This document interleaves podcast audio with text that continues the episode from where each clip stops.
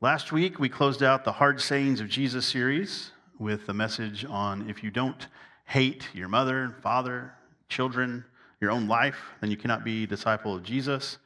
Uh, he really said it, and uh, he meant it in the sense that we are not to love anyone uh, above Jesus. And so uh, he does not want us to actively hate our family or even ourselves, uh, but was speaking in uh, hyperbole to paint that picture that we're to love Jesus with all of our heart, soul, mind, and strength, the greatest commandment.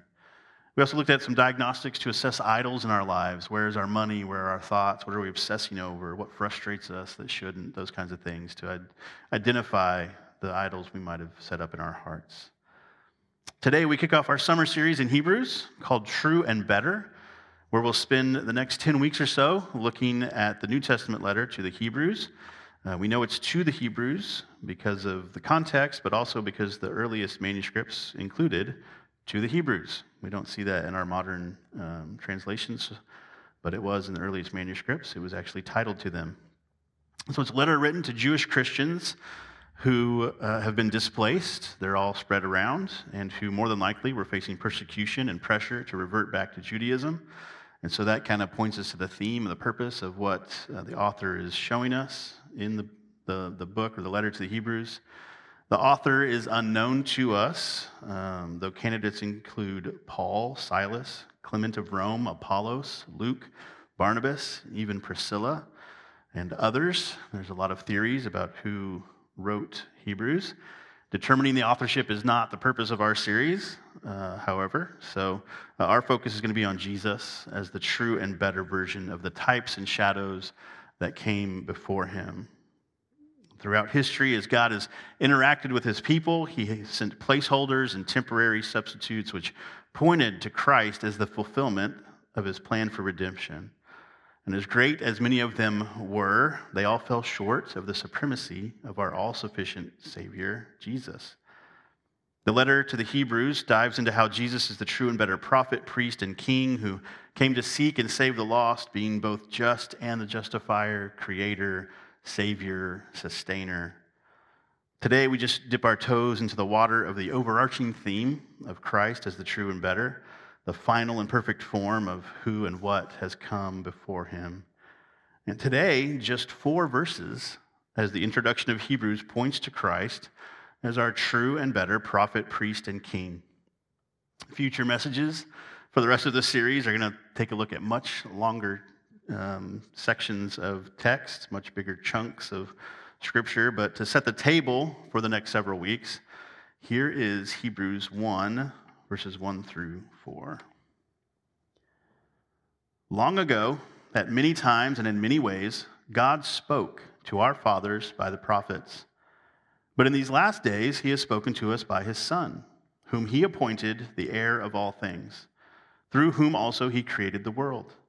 He is the radiance of the glory of God and the exact imprint of his nature, and he upholds the universe by the word of his power.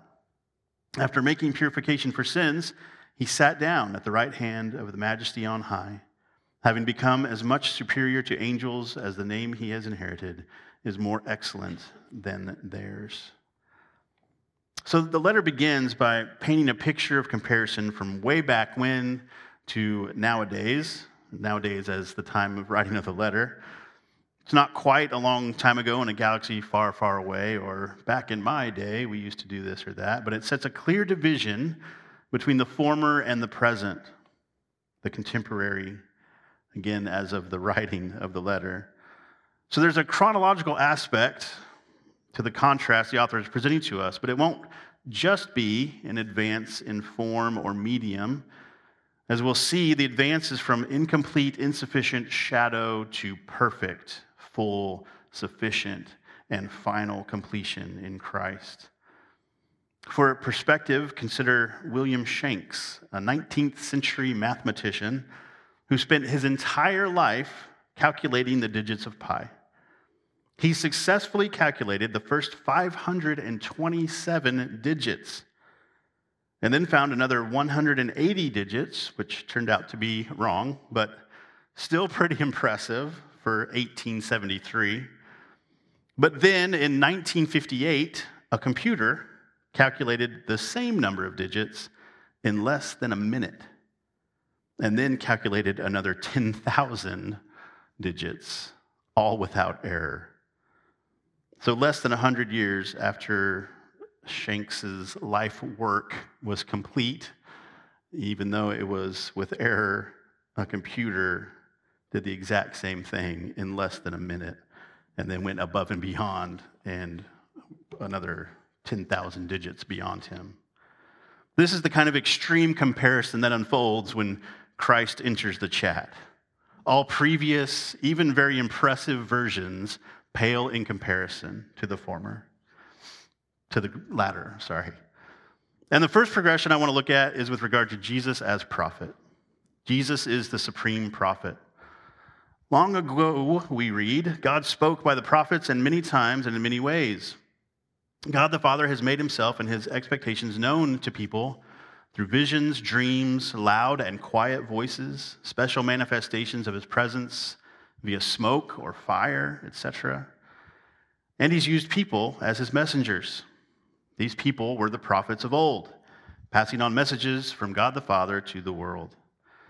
This is how humanity came to know God's name I am, or Yahweh. This is how humanity came to know God's law and God's love. He warned of judgment, he offered second chances. He told his people how to live for him, all through the prophets of quote unquote long ago. But, as we read, in these last days, he has spoken to us by his Son. This carries the implication that there is final authority in communication through Jesus, the Son the final prophet to top all previous prophets. Not that he is negating what any of the previous prophets said, but when Jesus speaks, we're getting direct communication from God. There is zero aspect of, I'm just the messenger in this. You know, when kids don't like or respect the message they get from one parent, so they wait until they hear it from the other parent? Or is that just maybe in, in our house, right? Like you might tell them something, they're like, mm, Mom, and they'll ask and see what she has to say as kind of the final authority. There's no aspect of that here. Where people could doubt or question the prophets of old, when Jesus showed up and affirmed what the previous prophets had declared and also began proclaiming things about the Father and his kingdom directly, people who believed in him as the Son could not say, Well, let me wait and see what the Father says and compare that to what you're telling us. Jesus spoke for the Father and never got it twisted, never circumvented the Father's authority, never sugarcoated anything or went too heavy handed with the message because he and the Father are one. So when Jesus spoke, they heard directly from God. If the prophets of before were how people knew God the Father, then in Christ we have the full revelation of the Father. Verse 3 says Jesus is the radiance of the glory of God and the exact imprint of his nature. Our call to worship from Colossians said, He, Jesus, is the image of the invisible. The word imprint here in Hebrews is like that of a stamp, where the mold or the tool carries and transfers the exact image. So in Christ, the exact person or character, divinity, holiness, love, righteousness, omniscience, omnipotence, etc., all of that of the Father is present in Christ. In John 14, when Philip told Jesus to show them the Father, Jesus replied with, Whoever has seen me has seen the Father. No other prophet could say this.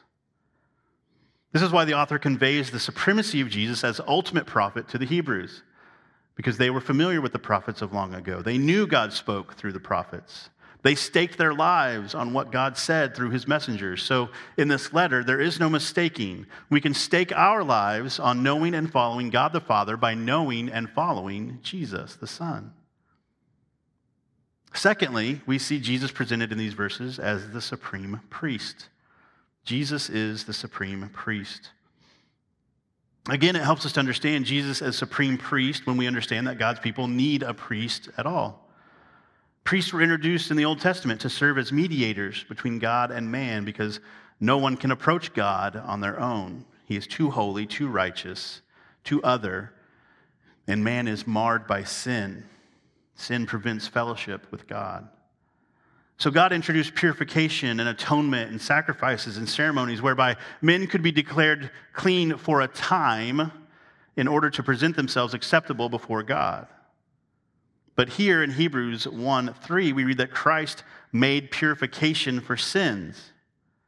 And in following chapters, we'll look at this in more detail. But in these four introductory verses, we see Jesus, the Son, making purification, which is something priests were needed for in the long ago of before. And we know Jesus is the supreme priest from this simple description because after he made purification, he sat down at the Father's right hand. Sitting down is for finishers, coasting is for when the job is done. I remember seeing, and again, this is just how my brain works. Uh, I remember seeing Premium Rush with Joseph Gordon Levitt uh, a little over a decade ago. Terrible movie. Um, but one thing that caught my attention, it's about bike messengers in New York, but then, oh, this, this message is wanted by the bad guys, that kind of thing. And so it's this adrenaline rush through the streets of New York on his bike. One thing that caught my attention is that the messengers use fixed gear bikes. So, a fixed gear bike means that if the back wheel is turning, the pedals are turning. There's no like, you know, how you get going and you're like, I'm gonna take a little rest, give my legs a little rest, and just like sit still as the bike keeps going. There is none of that in a fixed gear bike. There's no coasting, there's no free pedaling backward like with a multi gear bike. So, if you're moving, you're pedaling. And there's a few reasons this type of bike is preferred by the messengers, but one reality of the fixed gear bike is that there is no rest until the job is complete. It's a motivator for the messengers and a way to boost productivity. Jobs like this make this concept really clear. Teachers, nurses, moms, the security guard from that one episode of Seinfeld. You don't sit much, if at all, until the job is done. And often the job is never done. Jesus sat because the work was completed. To quote him yet again on the cross, Jesus declared, it is finished. Well, what exactly was finished? The purification ceremony to end all purification ceremonies. The once and for all final sufficient sacrifice needed to make sinners presentable to a holy God. Jesus, in laying down his life, shed the blood needed to cover our sin. In laying down his life, he paid the debt, satisfied the curse and the requirement of the law, extending to us forgiveness. By his death, we are forgiven. And by his resurrection, we gain new life. So Jesus serves as both the priest and the sacrifice, the mediator and the medium by which we are purified. The fact that he is not simply officiating a ceremony and applying some other purification to us makes him the ultimate offering and mediator. In 1 Timothy 2 5 and 6, Paul wrote, There is one mediator between God and men, the man Christ Jesus, who gave himself as a ransom for all. The author of Hebrews is communicating the same thing. Jesus got the job done. There is no other priest needed to follow him and be our go between. We have direct access to the Father through the Son. But not only is Jesus the supreme prophet and supreme priest, he's also the supreme king. Jesus is the supreme king. There is an elevation of our standing before God in this truth. Jesus, as priest, makes us acceptable before God and reconciles us to fellowship with Him. But this final point, Jesus as Supreme King, points to the, the upgrade in our relationship with God by faith. As I often talk about here at Missio Dei, that the gospel doesn't just take us from negative to neutral, right? It's not just a reset to uh, we're indebted to uh, start over. It takes us from indebted to blessed fully inheriting the full riches that belong to Jesus Christ. Not just from negative to neutral, but all the way positive. And so there's this super abundant blessing that comes with becoming a child of God by faith in Christ. And this is what we see in the supreme kingship of Jesus. Verse 2 here in chapter 1 says that Jesus was appointed the heir of all things Verse 4 speaks of his name being excellent and above. These truths point to the rights and royalty of Jesus as King of kings.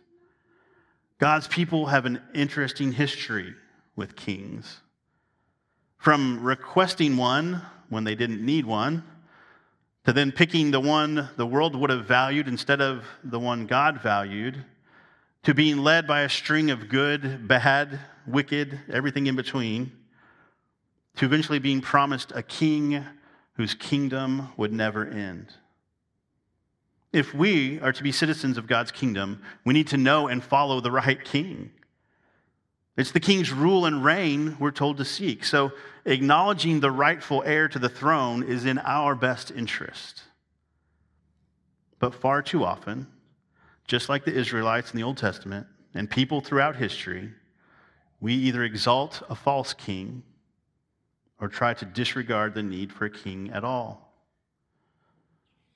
Like Boromir, who tried to deny Aragorn's identity as the true king of Gondor. I wish Will was in here for this reference. Our lives often claim we have no king, we need no king. We're prone to focus on the idea that the king is in charge and decides how things are supposed to be, and it's in our nature to buck against that. So we don't like to be told what to do. We don't like to be controlled. And so our, our focus is on this person who's making the rules that, and then telling us that we've broken them. And so we resist the idea of surrendering allegiance to a king. But consider what citizenship in God's kingdom entails. It's not just, hey, I've got rules in a way that uh, needs to be followed and you've broken it. When we surrender to the allegiance of King Jesus, we actually end up living the lives of flourishing because that's what God has designed for us. His ways really are better for us. And to top it all off, we end up inheriting the kingdom as co heirs with Jesus. So it's not just a matter of, oh, we have a, a, new boss, and so we have to step in line and do what he says. He invites us into the family, and he elevates us to royalty alongside Christ. Romans 8 says that if we're children of God, then we're heirs to God and co heirs with Christ. We inherit all that Christ inherits. The author of Hebrews declares Jesus the heir of all things. That means that by faith, we surrender to Christ's kingship and authority, but also become heirs to all things with him.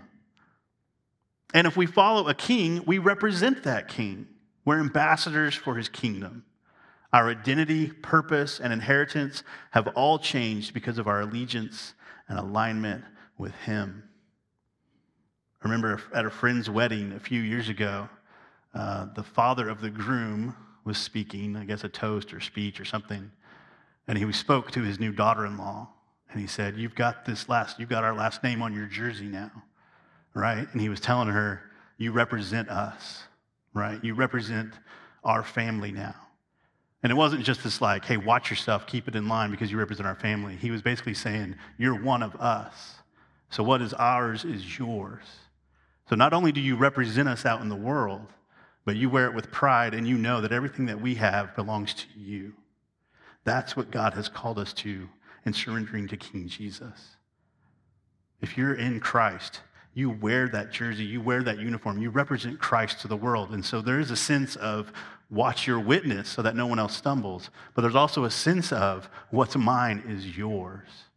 You step into the inheritance of Christ when you step into new life in Him. This is why Christ is supreme. As I said, we'll dive deeper into the significance of the different aspects of his identity later, but today we need simply to consider have you come to know God the Father through his supreme prophet, the Son, who has made him known, who is the exact imprint, the image of the invisible? Have you gained access to the Father through the purification and blood of the supreme priest, Jesus, who laid down his life that we might live, shed his blood that we might be forgiven, one time for all time, a sufficient sacrifice, and then sat down because it was enough? And have you pledged your allegiance to and stepped into your inheritance with the supreme King, Christ? If not, heed these words from Paul in 2 Corinthians 6. Behold, now is the favorable time. Behold, now is the day of salvation. Paul quoting Psalms there. Scripture tells us that if you confess with your mouth that Jesus is Lord and believe in your heart that God raised him from the dead, you will be saved. Remember, the work done to save you is finished, and it was all completed by Jesus. There is nothing that we contribute to our salvation but our sin. Even the faith to believe is a gift from God. And once we step into that life, we know God through the Son. We inherit the kingdom through the Son. We've been made acceptable to the Father through the Son. He is the supreme prophet, priest, and king. Let's pray.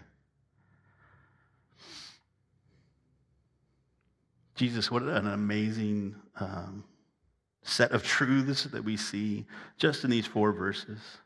And we didn't even touch on the fact that it, it, it mentions you as creator and, and sustainer, and just another amazing aspect to who you are the supremacy and preeminence that is found in you. God, I pray that as we continue over the summer to dive into uh, what it means and what you have fulfilled and how you are the true and better version of so many that came before you, that it would give us an appreciation for the types and shadows that you uh, introduced to your people throughout history. God, I pray that it would give us again a, deeper appreciation for the completion and fullness of these things that are found in Christ. God, I pray that we would walk in the truth of who we are in Christ. That we would realize that there's, there's no more work to be done to save us, to make us clean, to, to, to make us right before you. The work has been done by Christ and it's applied to us by faith. Remind us, God, that uh, if we are in Christ by faith, that we, we represent Christ to the world. We are ambassadors. We are ministers of reconciliation. Our lives, our speech, our conduct, those things are a testimony to the world around us to who you are and what you've done in our lives. But also, Lord, remind us and encourage us about the eternal inheritance, that we have received every spiritual blessing that comes with knowing Christ. And so while this world crumbles around us, while this world may discourage and seem hopeless and dark, our anchor, our anchor in the waves, our anchor in the storm, is knowing that we are yours forever, for all eternity and not just saved from destruction, but blessed beyond measure with the full inheritance of your kingdom. God, may we walk with that powerful truth, the victory that you've secured for us. May we speak it and share it and love others with it as well. And we pray these things in Jesus' name. Amen.